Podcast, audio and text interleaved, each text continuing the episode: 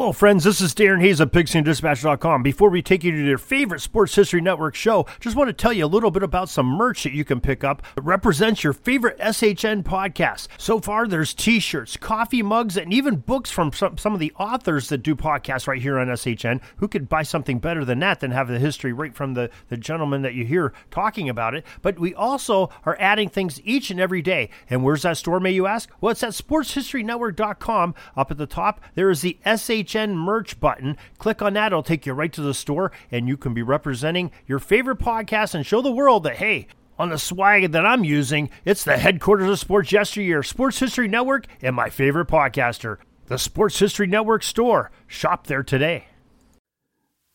This podcast is part of the Sports History Network, your headquarters for the yesteryear of your favorite sport. You can learn more at sportshistorynetwork.com.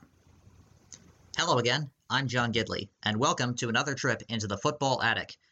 Today we're going to talk about another one of the most dominant defenses in NFL history, the 2000 Baltimore Ravens.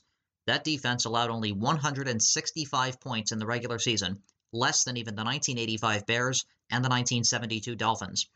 Just like those two teams, the Ravens won the Super Bowl that year, but with a competent offense, they could have joined the 72 Dolphins by going undefeated. Instead, they finished 12 and 4. You'll hear why shortly. First, a little backstory. As you probably know, the Baltimore Ravens were once the Cleveland Browns. In 1995, owner Art Modell stunned Northeast Ohio and the rest of the NFL by announcing that the Browns would be moving to Baltimore at the end of the regular season. Maryland's most populous city knew what it was like to have a pro football team leave town. Even worse, they had to wake up to such jarring news. In 1984, Baltimore Colts owner Bob Irsay circumvented city council and moved the team to Indianapolis literally overnight. Several attempts to bring pro football back failed over the next decade, until 1995, of course. There was such an outcry over the Browns' move that the NFL promised Cleveland that they would get an expansion team by 1999, allowing them to keep the Browns' name, colors, and history. That meant that Baltimore needed a new name, for which they chose the Ravens, and new colors, deciding on purple and black. So, by definition, the NFL had another expansion team, even though Art Modell was still the owner, and most of the 1995 Browns made up the 1996 Ravens. It was complicated. The 1995 Browns were considered a Super Bowl contender by many prognosticators. They started the year 3 and 1, but lost 3 of their next 4. And after Art Modell announced the move, Cleveland only won one more game all season. Since they finished with a 5 and 11 record, the new Browns had the fourth pick in the 1996 draft. They used it to select UCLA offensive lineman Jonathan Ogden, who would go on to become a Hall of Famer. Additionally, they had the 26th pick in the first round. Somehow, a dominant, passionate linebacker from the University of Miami fell all the way to 26th, and the Ravens didn't hesitate to select him, envisioning him as a centerpiece of the defense and the franchise as a whole. His name, of course, was Ray Lewis. Lewis hit the ground running in 1996, leading Baltimore with 110 tackles. He was one of the only bright spots, however, in a defense that allowed the third most points in the NFL. This negated the performance of one of the higher scoring offenses in the league and sent the Ravens to a 4 12 record in their first season. They only won 6 games in both 1997 and 98 and fired their first head coach Ted Marchibroda after that third season. His replacement was Brian Billick, who had spent the previous 6 seasons as the offensive coordinator for the Minnesota Vikings.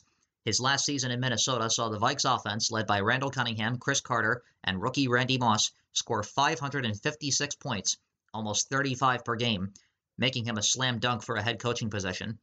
At the same time, the Ravens were solidifying their soon to be dominant defense. Ray Lewis obtained two solid teammates in the linebacking corps, Peter Boulware and Jamie Sharper. The secondary was anchored by Duane Starks, Chris McAlister, Kim Herring, and veteran Rod Woodson, later elected to the Hall of Fame. And last but not least, a punishing defensive line consisted of Rob Burnett, Michael McCrary, Sam Adams, and Tony Siragusa. This defense allowed the sixth fewest points in football in 1999, but only finished 8 and 8 due to a mediocre offense. That aforementioned unit was just as mediocre in 2000, but the D was even more dominant. Even though this statistic seems straight out of the 1920s, it's absolutely true. The Ravens shut out three of their first five opponents to open the 2000 season.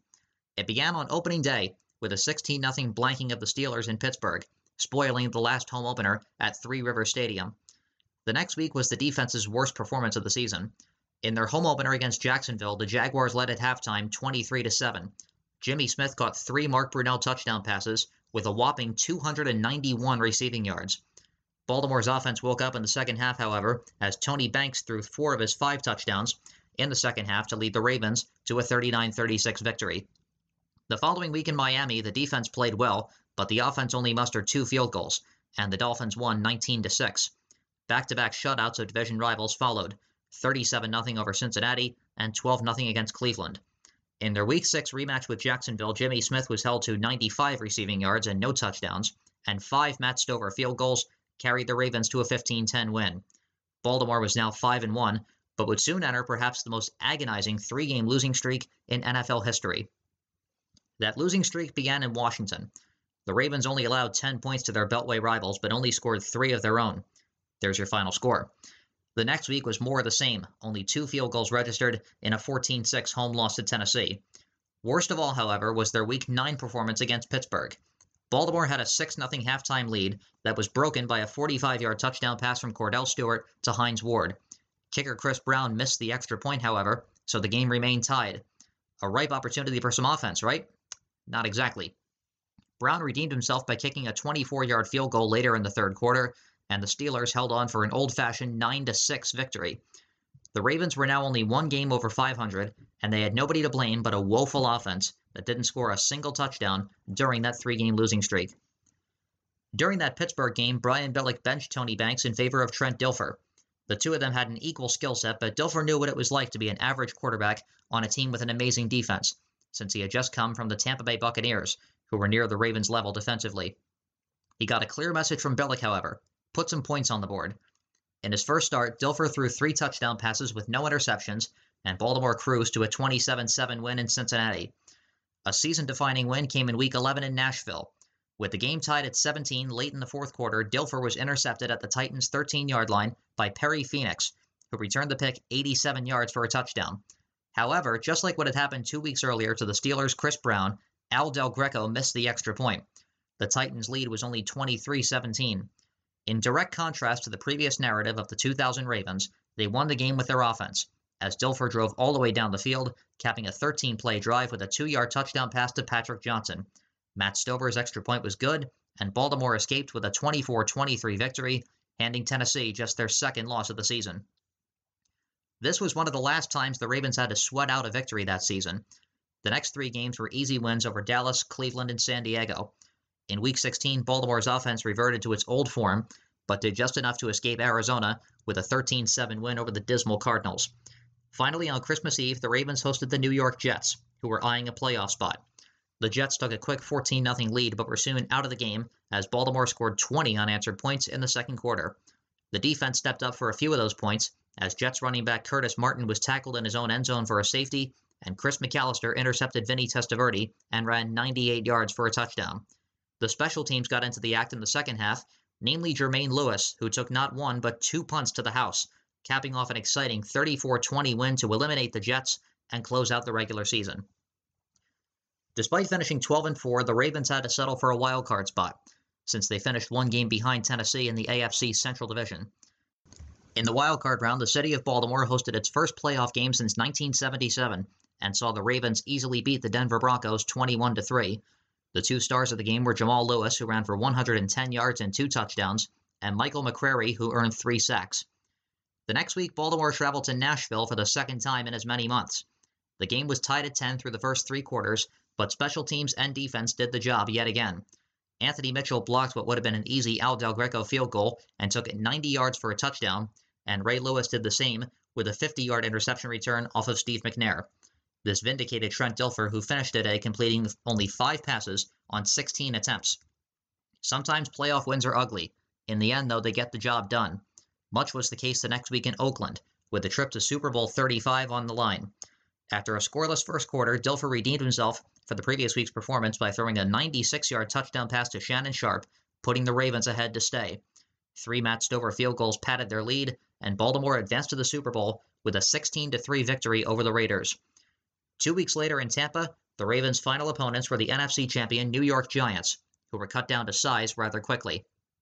Baltimore led 10 0 at halftime and added to their lead during an action packed 36 seconds in the third quarter.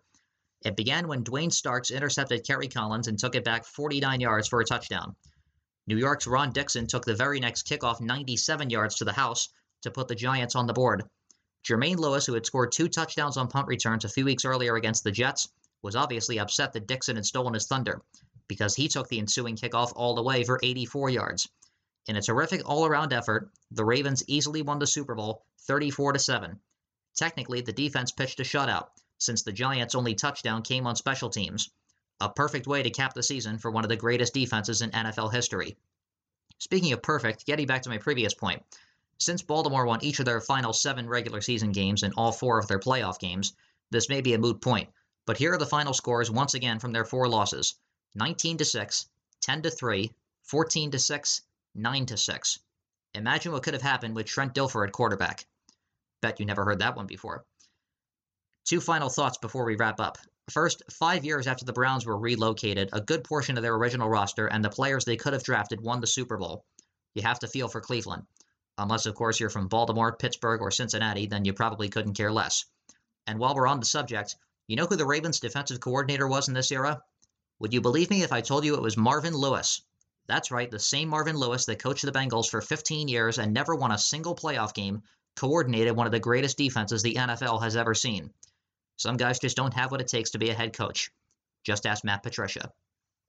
Thanks for joining me for this trip into the football attic, and I hope to see you again next week. In the meantime, check out all the other great podcasts here on the Sports History Network and follow me on Twitter at JFG Sports. Until next time, this is John Gidley. This podcast is part of the Sports History Network, your headquarters for the yesteryear of your favorite sport. You can learn more at sportshistorynetwork.com. Hey there, sports history fan. This is Arnie Chapman, aka the Football History Dude, and I hope that you enjoyed this recent episode presented by the Sports History Network and were able to learn some good old fashioned sports history knowledge nuggets. I started the Sports History Network back in 2020 with the mission to help podcasters find a community of like minded sports history nerds, as well as helping aspiring podcasters to start their own shows. We have a little bit over 30 shows on the network right now covering all sorts of sports history. But as far as I'm concerned, we're just at the toothpick in the ocean moment, you know, that can't even figure it out because there's so much more coming. We wanted to create the ultimate headquarters for sports yesteryear starting with Podcast Network and our website, but we're going to continue to move into other mediums as well. And here's the cool part because we want you to be part of our team. So if you're interested in starting your own podcast, or maybe being a guest on one of our shows, or who knows, maybe even writing an article for us over on the website, seriously, all you got to do is reach out to us on the contact page over at sportshistorynetwork.com. You can be as technologically savvy as a Neanderthal tapping on a stone trying to figure out this whole hieroglyphics thing back in the day. Again, it doesn't matter because even if you don't understand the whole podcast space, we have a production team that can pretty much help you out with doing everything. All you got to do, head over to sportshistorynetwork.com, head to the contact page, fill it out. That message goes right to me, and I'll reach out to you as soon as I can. But for now, dude, I'm through if you're through.